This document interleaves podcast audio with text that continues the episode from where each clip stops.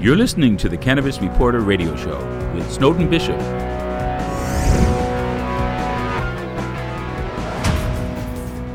Welcome to another episode of the Cannabis Reporter Pro Series. I'm Snowden Bishop, and I'm happy you could join us. Today, we're featuring Blue Mountain Energy, leading experts in energy efficiency solutions and exclusive distributor of the Sierra Fresh gas powered climate control system for cannabis growers. If you work in the industry, you know that indoor cannabis cultivation requires precision climate control and consumes massive amounts of energy, which can be very costly when you factor in the number of heat intensive grow lights you'll need for the size of your canopy. Beyond the cost, energy burdens can present zoning and permitting issues, especially in areas where the local grid is already tapped. In fact, the amount of energy required per square foot of canopy could limit the size of your grow, regardless of the size of your facility. Infrastructure upgrades to accommodate the amount of electricity you will need to maximize growing space in a larger facility will cost a fortune. But what if I told you that you could actually increase the size of your grow and reduce electricity costs by up to 80%? Well, as I've learned in the last few weeks, Blue Mountain Energy has made that entirely possible, and our guest, Eric Riccardi, is here to explain exactly how. For more than 20 years, he's been researching and developing cutting edge technology leveraging natural gas as an alternative for powering heating, ventilation, air conditioning systems, or HVAC systems, for Blue Mountain Energy. In recent years, this technology has proven to be especially valuable for cannabis growers because of the incredible savings in both energy consumption and cost. Eric, thank you so much for joining me today. I'm really looking forward to this conversation. Oh, I, I really appreciate the opportunity to to be able to talk about what we're doing and trying to do for the cannabis industry. Yeah, absolutely. You know, I'm pretty excited about MJ BizCon. So I understand that Blue Mountain Energy is going to be there with a booth. And you're going to have an opportunity to tell growers how they can save a bundle on HVAC costs just because of this technology, which you refer to as the gas heat pump technology. And just for those who haven't already seen your profile on our website and who really aren't familiar with the technology when it comes to HVAC systems, tell me a little bit about that, like just the bird's eye view. Well, if if you can picture, you know, typical air conditioning systems that might be used for uh, cannabis facilities or really any type of building, um, those air conditioning systems run on electricity primarily, um, especially for cooling. Uh, almost all cooling, mechanical cooling equipment is is electrically driven. Uh, the main difference here is our condensing units run on natural gas, uh, so we displace the electricity uh, that would be necessary for the mechanical cooling. So um, everything from our condensing unit forward into the building is the same as an electric multi-zone uh, VRF air conditioning system. Um, it's our condensing unit is a uh, four-cylinder natural gas Toyota engine um, with belt-driven scroll compressors that um, running on natural gas. We're using uh, almost zero electricity uh, to heat and cool the building. Uh, which results in a tremendous operating cost savings, uh, along with other environmental impacts that a lot of folks aren't aware of, um, just by switching over to natural gas from electric. See, I find that to be completely amazing. And it's actually really good news because I remember when Colorado first passed their adult use law several years ago now a lot of growers were sort of gravitating toward this one area near Denver where there was an industrial park and perfect opportunity for them to take space in these large warehouses and, and set up grow facilities. And they basically started crashing the local grid, which to the astonishment of the city planners who were granting permits for these grow facilities. And I think they had to do some pretty immediate work to redistribute, like how they were going to give out licenses and what size grow could be accommodated in these areas where the grid was already taxed. I just don't think they anticipated the, the high intensity lights and the power that needs to be drawn from the grid just to run these air conditioning and heating units. So, just from your perspective, what is going to be the real difference when it comes to the energy consumption for someone choosing a, a gas heat pump version of the HVAC system versus a conventional air conditioning system that draws thousands of BTUs? Well, uh, gas is a lot less expensive than than electricity. Um, as a matter of fact, natural gas is it, most of the electricity in the U.S. is manufactured by natural gas at, at the thermoelectric plant. So gas is abundant, very inexpensive uh, compared to electricity. And uh, aside from just the operating cost advantage, we, we see operating cost advantage uh, for our equipment over same sized electric equipment um, up to about 50, 60, uh, in some cases even 70%, because we're eliminating 90% of the electricity uh, that would be necessary to drive those those electric air conditioning systems. So, uh, depending on local rates uh, for for a facility for a, a grow operation, um, and what their electric rates are versus what their gas rates are, uh, it, it's a tremendous operating cost advantage, which is becoming more and more important as uh, the cannabis industry becomes more competitive. Um, you know, as there are more licensed folks, uh, you really want to pay more attention to your operating cost um, moving forward, uh, whether it's through building automation or uh, energy efficiency and, and savings. Um, because as the price per pound goes down uh, for your product, uh, your operating cost is going to become more and more important. Um, and that's where we really shine. Um, I, there's a lot of other uh, ramifications uh, to consider as well when when planning a facility. You know, we saw a lot of folks um, that wanted, you know, a certain amount of square footage you know, for an indoor grow facility um, they finally find space that's zoned uh, that they can move into and, and open their facility only to find out uh, that there's you know a 1200 amp electric panel on the wall. Um, that's just not going to be able to handle the number of grow lights and and the mechanical cooling that you're going to need indoors. And you know they'll get a hold of the uh, power company and and you know maybe look for an electric upgrade which can be hundreds of thousands of dollars, and uh, not to mention a year, uh, 14 months, 16 months on a waiting list uh, to get the work done. Um, we can eliminate that necessary power upgrade uh, just by shifting the HVAC load to natural gas. And uh, we've seen, uh, we've helped out dozens of cannabis cultivators that either wanted to expand or just didn't have enough initial power to build out.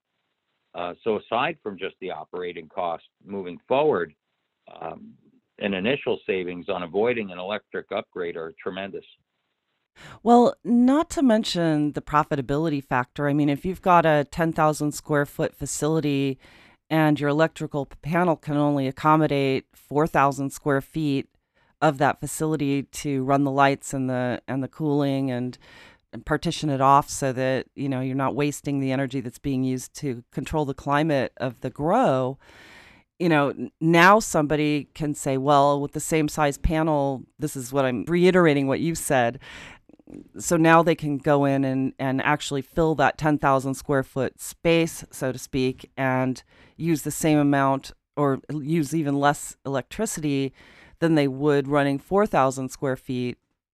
Am I right about that? Oh, absolutely. Yeah. The, our rule of thumb um, is we're going to eliminate 90% of the electricity that would be necessary for same-sized electrical, uh, mechanical cooling equipment. Um, Our equipment is expandable. Um, It's a multi-zone system, so you can, this system can be installed as either a multi-zone system where with multiple fan coils, each one with their own temperature control or remote sensor uh, that can be hung right in the center of the canopy of the room for even room temperatures. Um, or we can install the system with our plate and frame heat exchangers as a chilled water system as well. Uh, it's uh, versatile um, and uh, perfect, really, for the cannabis industry. It, uh, really has been um, kind of a marriage made in heaven uh, when when we saw the uh, this industry kind of grow up in front of us and started working with uh, engineering groups and owners alike uh, to install this equipment. Yeah, that's pretty amazing, actually. And if someone already has an existing system and they want to basically upgrade to the gas heat pump system, what kind of changes are they looking at? And I, I suppose you would cost it out per square footage or something like that. But what would they be looking at to transition their existing system? And would, would they have to replace all of their softening and and um, ventilation systems and all of that, or is it just something that can easily replace like the main unit? Well, we are a split system, uh, so if you know if if you're replacing rooftop package units, those tend to be installed differently than a split system. Uh, a rooftop package unit or or unitary package unit, um, they're quite common on low-rise buildings. Um, that that's the type of system that's ducted into the space and then distributed within the space. Um, we are a split system, uh, so fan coils, uh, either ducted or ductless, can be installed in the space, either with distributive ductwork on ducted fan coils um, or ductless cassettes hung um, typically right at light height. Um, so that and these cassette units have a 360 degree uh, louvered air discharge for even distribution um, throughout the room. Um, or with our chilled water systems, if it's a retrofit of an existing chilled water system, uh, we can replace that electric air cooled chiller or the uh, water cooled chiller cooling towers uh, with a closed loop chilled water system using the gas heat pumps and our plate and frame heat exchangers that is so simple to install and maintain compared to an open loop system. Um, and, and by the difference between open loop and, and closed loop is an open loop system, you have a cooling tower, there's a lot of water usage, a lot of water waste, a lot of water treatment and ongoing maintenance. Um, our system is a closed loop system, so there's no cooling tower uh, we're using our air-cooled gas heat pump condensing unit um, to cool the refrigerant for the chilled water system. And being a closed-loop system, there there really is no maintenance. Um, you know, once once you start the system up and adjust the uh, glycol in the water. Um, so it's a, there's a huge benefit to that as well, uh, getting away from open loop systems. And it's really not just the cannabis industry. Um, you know, it's the HVAC industry as a whole is is moving away from open loop systems because of those uh, maintenance issues, and it's just uh, a lot of maintenance on on cooling towers to uh, keep them clean and treat the water. So the water chilling system that's basically for the air climate. Uh, correct. The, the Yeah. difference between a, a chilled water system and a multi-zone split system is um, really uh, with a multi-zone system, or in the industry, it's known as a DX system, direct expansion. You're moving refrigerant um, inside the building through fan coils and uh, returning the air within the space through the fan coil and back into the space. Um, with a chilled water system, you're moving chilled water instead of refrigerant through fan coils and then circulating the air from within the space through those fan coils. I think that's fascinating, and here's why. I think that Freon is going to be banned in a lot of uh, different places in the next couple of years, from what I understand. You might know more about this than I do, but it seems like it would be an incredible advantage to have a system that's cooled with water as opposed to having some kind of refrigerant uh, chemical running through, um, especially if if people are going to start replacing their units, they're going to need to. They might as well consider this, wouldn't you think? True. Uh, actually, within the industry, that not necessarily a ban on Freon. Um, right now, the the industry in the U.S. is using R410A uh, is the current refrigerant of choice.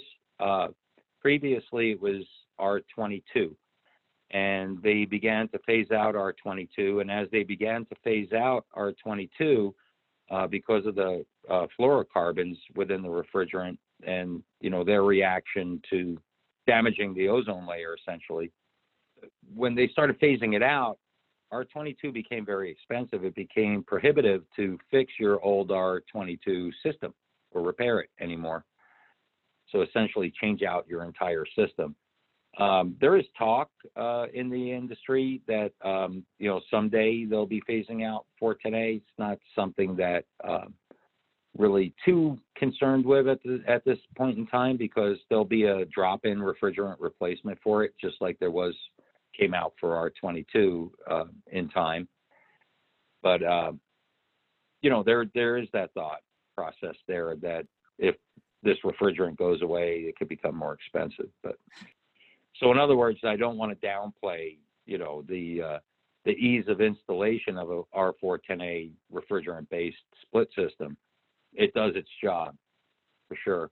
And and the difference really between uh, selecting a DX uh, refrigerant-based split system or a chilled water system, a lot of times that that falls on the application or just the preference of the uh, grower or owner of the facility, uh, ease of installation, so on and so forth. Let me back up and ask you again about the, you know, with the water cooled uh, system. I know that that's primarily for regulating the climate in the air, but does that also control the water temperature in the aqua hydroponic type of cultivation? And can the water cooling system actually help to regulate the water temperature in those grows as well? Correct. Uh, our our gas heat pumps are heat pumps, so uh, we can heat and cool.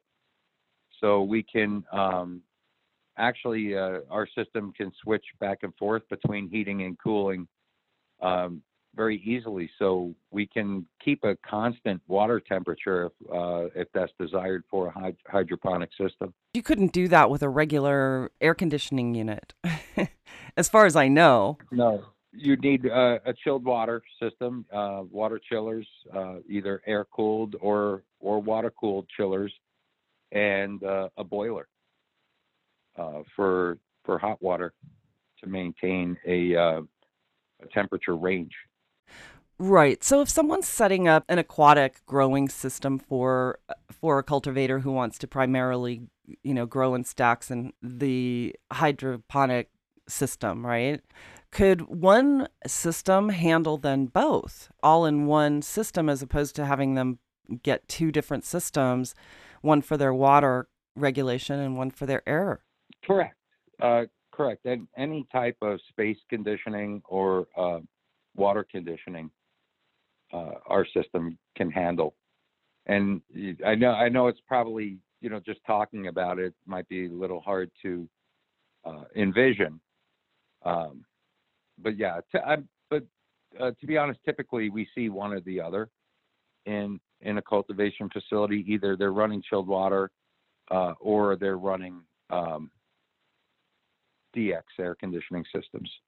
Yeah, but if they're if they are growing in water, then they can have one central system that will handle both the air climate and the water climate. That's going to save a lot of money just in in equipment, wouldn't it?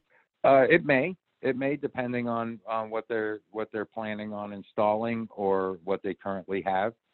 Um, I will say it'll, you know, if if not a lot of money on the equipment side, definitely um, a lot of money on the operating cost side. Right.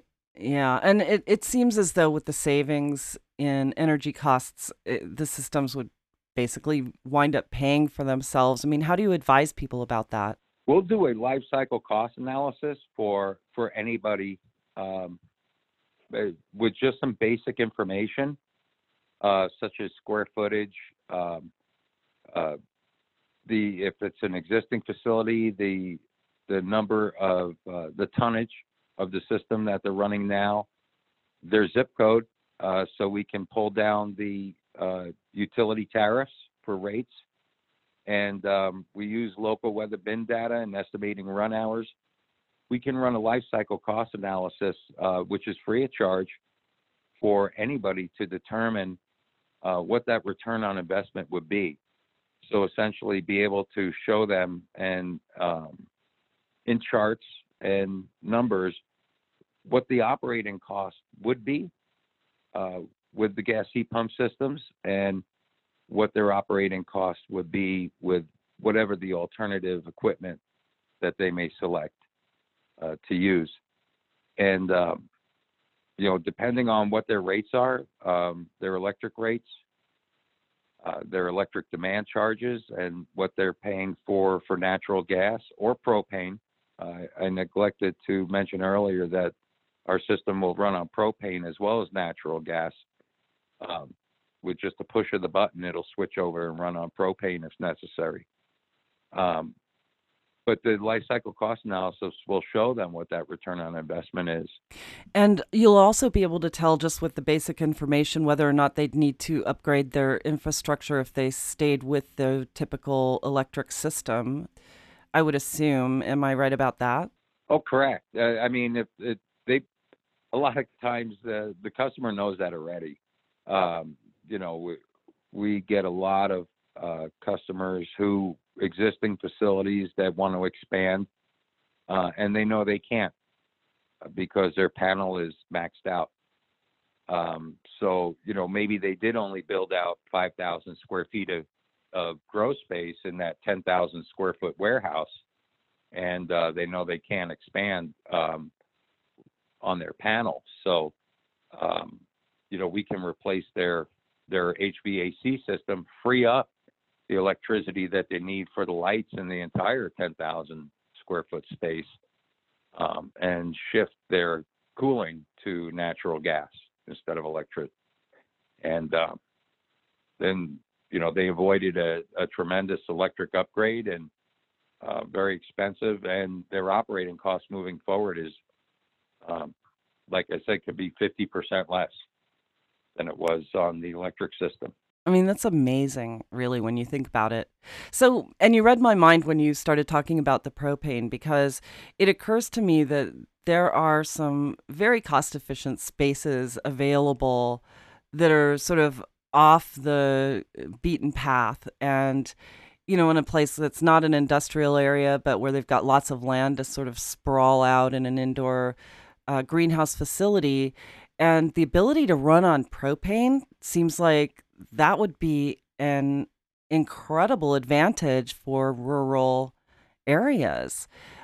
So, if they are growing sort of off grid somewhere, I mean, is it feasible to have a propane tank without having to fill it up every two seconds? That they could run a system on the propane that they have access to? Oh, absolutely most most propane customers, you know, have uh, have a large propane tank on site, and there's even electronic uh, monitoring now with the propane companies. So, um, essentially, an electronic monitor on the tank to show the level, uh, so they can schedule uh, deliveries, propane deliveries, to fill the tank on a regular basis. So there's there's no uh, fear of of running out of propane and not being able to run your propane equipment. That's incredible. And I think that's one of the biggest advantages that I can see, you know, aside from just the savings in the power that you're drawing from the grid, which gives you more space, the profitability of that, the scalability of having a system like that seems like it would just make all the difference in the world. So, As we start to kind of wind this down a bit, um, do you have anything that you feel that our audiences should learn? Well, you know, the the numbers speak for themselves, really. Um, you know, it's uh, you're not going to find a more energy efficient, cost op- effective system uh, from an operating cost standpoint uh, than the Sierra gas heat pumps. And uh, we'll run a life cycle cost analysis for any customer um, for free uh, and show them the savings um, just by switching over to uh, natural gas. It, um, and there's so many uh, applications where, um, to be honest, it really becomes a no-brainer uh, because you know we can help avoid electric demand charges and electric upgrades for facilities that the equipment will pay for itself immediately. Um, and then there's a operating cost moving forward associated with the equipment. So, um, yeah, really, you know, just uh, let us be able to show you how much that you can save uh, using this system. It's uh, easy to install, easy to maintain. Uh, we have a great contractor network uh, throughout the United States. Uh, we've been um, installing this equipment since 2009 here in the United States. Um, the uh, equipment is manufactured by a member of the Toyota Group. Um, it's and you see that quality throughout.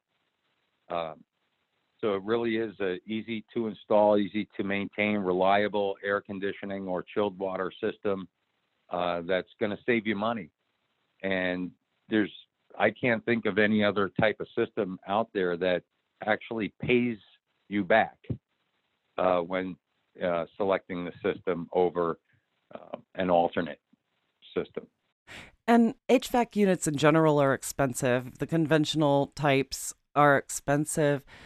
For a 10,000 square foot facility, cost wise, you know, if they're starting fresh with a with a brand new unit to manage that size space, what would be the difference in cost between a conventional unit and a gas unit? Is it more expensive to install, but you save so much that it pays for itself, or are they pretty comparable across the board? Uh, the gas equipment, because we're engine driven, it is more expensive.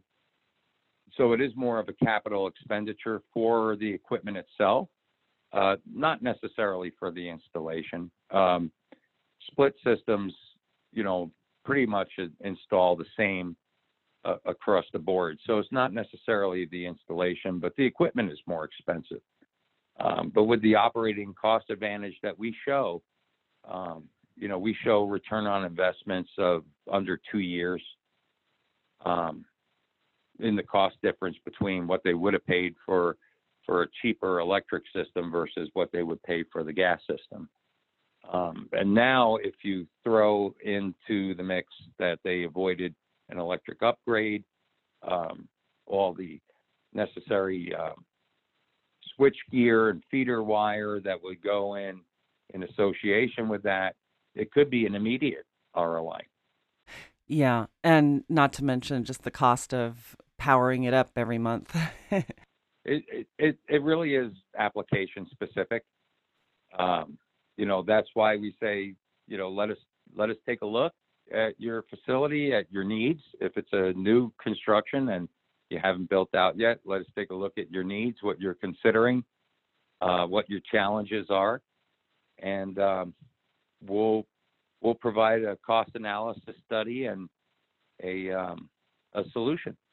That's fantastic, and I'm going to be putting all of your information up on this podcast post on our website, but also I will direct people to the company page that we have set up for you on our website and then direct people also to your website so that you know they can get a feel for all of the different services that Blue Mountain offers. And your company's been around for a long time and has serviced some pretty substantial clients from you know the government and institutional level to the simple indoor agriculture facility, you know, of all different sizes and shapes. And so there's no question that when people do contact you to get an assessment of what their savings could be and to have you really sort of analyze their system, there's going to be a lot of bang for a free buck at that point. But, you know, even once they invest in the system, it just seems as though, like you said, it's a no brainer for them to get a return on every inch of agriculture that they're growing. So, yeah, kudos. yeah and and and that's the really that's what the end game is. Um you know how many how many pounds a year are you able to uh, produce from your facility? Uh, how many cycles per room um, or space? Uh, how much of your space you're utilizing? Um, the overhead that is attached with that uh, is going to determine your profitability. Um, so if if we can if we could keep uh, a building or a facility at a peak electric demand and um, lower their operating costs uh, dramatically, then um, their profitability goes way up. Yeah, there's no doubt. There's no doubt. Well, I do appreciate you explaining all of this because uh, this technology really is pretty cutting edge and until I had heard about Blue Mountain Energy, I actually wrote a story about your company when you were working with the NextAire systems. Oh gosh, nine years ago by now, when I had AZ Green magazine, because from a sustainability standpoint, there really is no better way to sort of reduce your carbon footprint if you have to run HVAC systems in a large facility. I mean, it just seems as though this is an ideal solution and you know some will argue that natural gas could be just as brown as electricity that's being run on coal the way that it produces a lot of energy for people. But there's no question in my mind that the environmental footprint of not having to um, run chemicals to chill your your system and the carbon output of running natural gas versus taking electricity from a coal-based grid you know there's it's a no-brainer from a sustainability standpoint. So that's pretty exciting to me as well. Well you um you touched on something that a lot of people aren't aware of which is that you actually when you use natural gas directly you you actually are creating a smaller carbon footprint. And a lot of people don't think that way. They think burning natural gas you know, it's a fossil fuel. Uh, I'm putting carbon into the atmosphere. Yes, you are. But most of this country's electricity is produced by coal or natural gas. And if you use natural gas directly, it's a much better use of the primary fuel. People don't necessarily understand that when you use any type of fuel, whether it's coal or natural gas, to generate electricity, 72% of that is lost in the generation and transmission. So, yes, electricity is very efficient when you plug something in at the point of end use. Um, but 72% of energy was wasted in the generation and transmission. So you're pumping a lot more carbon into the atmosphere generating electricity than you are using natural gas directly. Um, aside from that, uh, two gallons of fresh water are evaporated for every kilowatt hour consumed at the point of end use. Uh, that's the national weighted average. So it goes up or, or down in different areas of the country depending on how they're producing electricity uh, specifically. Um, but the national weighted average is two gallons of fresh water evaporated for every kilowatt hour consumed at the point of end use. Uh, so, t- uh, just uh, to simplify it, by every 15 ton gas heat pump that you install and displace 15 tons of electric air conditioning, uh, you're saving 10,000 gallons of water a year. Does that wind up in the customer's pocket? Does it show up on their water bill? No. but it, it's a very important um, socio uh, environmental impact. Uh, a lot of people don't understand that there's a tremendous water consumption associated with generating electricity, and um, and where that electricity is coming from, and how it's being produced, and you know the tons of carbon being pumped into the air um, in electric generation. So, you know, there's some areas of the country that are on hydroelectric, and uh, nuclear uh, generation doesn't um, you know, create the same amount of carbon, but it's still on national average. It's all across the U.S. It's uh, two gallons of fresh water for every kilowatt hour consumed at the point of end use, and that's that's tremendous. Yeah. And, you know, for people who are paying attention to the science and the reports that are coming out of the United Nations, and there is a crisis that we face right now, and every little bit that we can do to reduce our carbon footprint reduce water consumption across the board, whether or not we're paying for it, like you said, um, transition away from coal as best we can, um, as fast as we can. It, it's really going to make a difference because we are approaching a tipping point. point and you know there are a lot of people who think that it's just a natural cycle that happens every million years but there's plenty of scientific proof that we are contributing to the extremes that we're experiencing now from the fires and floods to the superstorms and hurricanes and storm surges that are flooding huge cities and you know i mean we've got to start paying attention to these things and you know most people who get into the cannabis industry they're thinking that this is a very green industry to be in because you're growing a natural substance that's going to save lives and and you know eliminated a lot of other problems from mass incarceration all the way down to the war on drugs and the cost of that. So you know they're a pretty conscientious bunch. And everyone who has a conscience about those sorts of things tend to really want to do something about the climate crisis without really knowing oh my god how are we going to do this it's such a daunting task and so I'm glad that you mentioned that because this is one way that one of the most carbon intensive industries to become less energy consumptive in a major way. And that's nothing but good. so, correct. Uh, everyone would love if we had reliable, uh, renewable, 100% renewable power. Um, but we're not there yet. The technology's not there yet. The country's not there yet. Um, it, it's expensive. Uh, there's limitations, um, but natural gas is absolutely the bridge uh, to that, the the means to the end.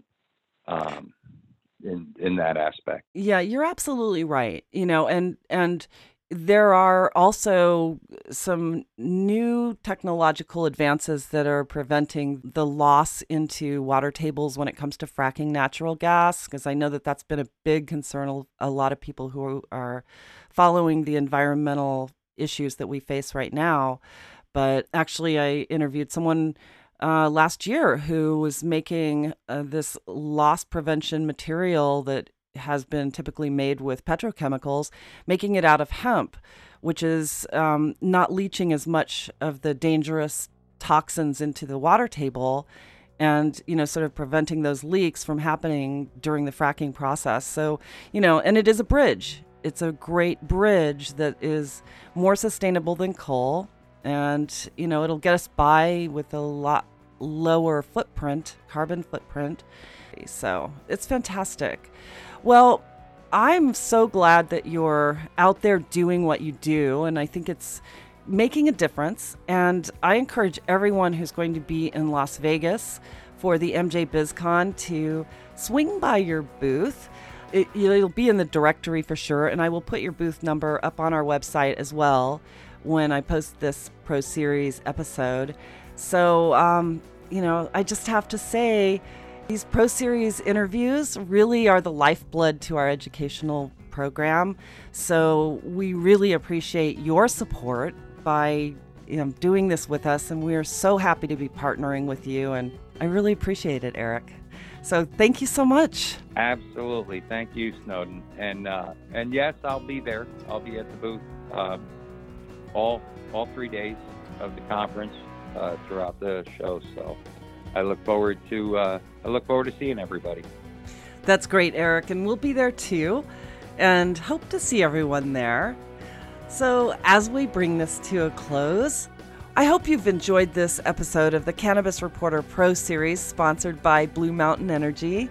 Once again, I'd like to personally thank our guest, Eric Riccardi, for sharing his insights and knowledge with us today.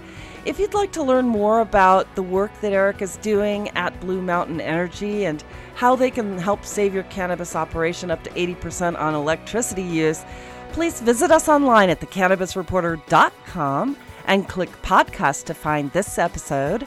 And that's where you'll find his bio and details about how to reach him directly at Blue Mountain Energy. Also, if you're planning on attending MJ BizCon in Las Vegas, please be sure to look for Blue Mountain Energy's booth at the exhibition hall. Eric will be there and he'll be able to explain a lot more about their energy efficient technology.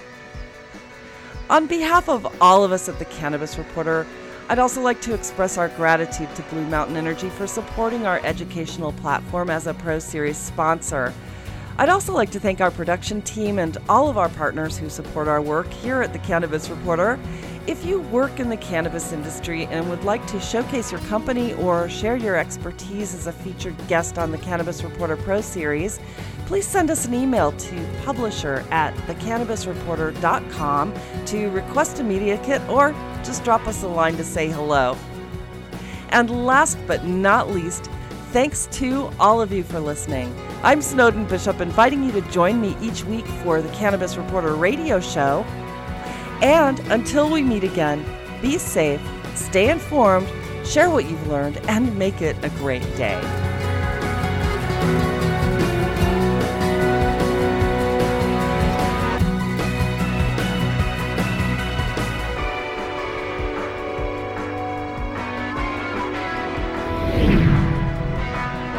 You're listening to the Cannabis Reporter Radio Show with Snowden Bishop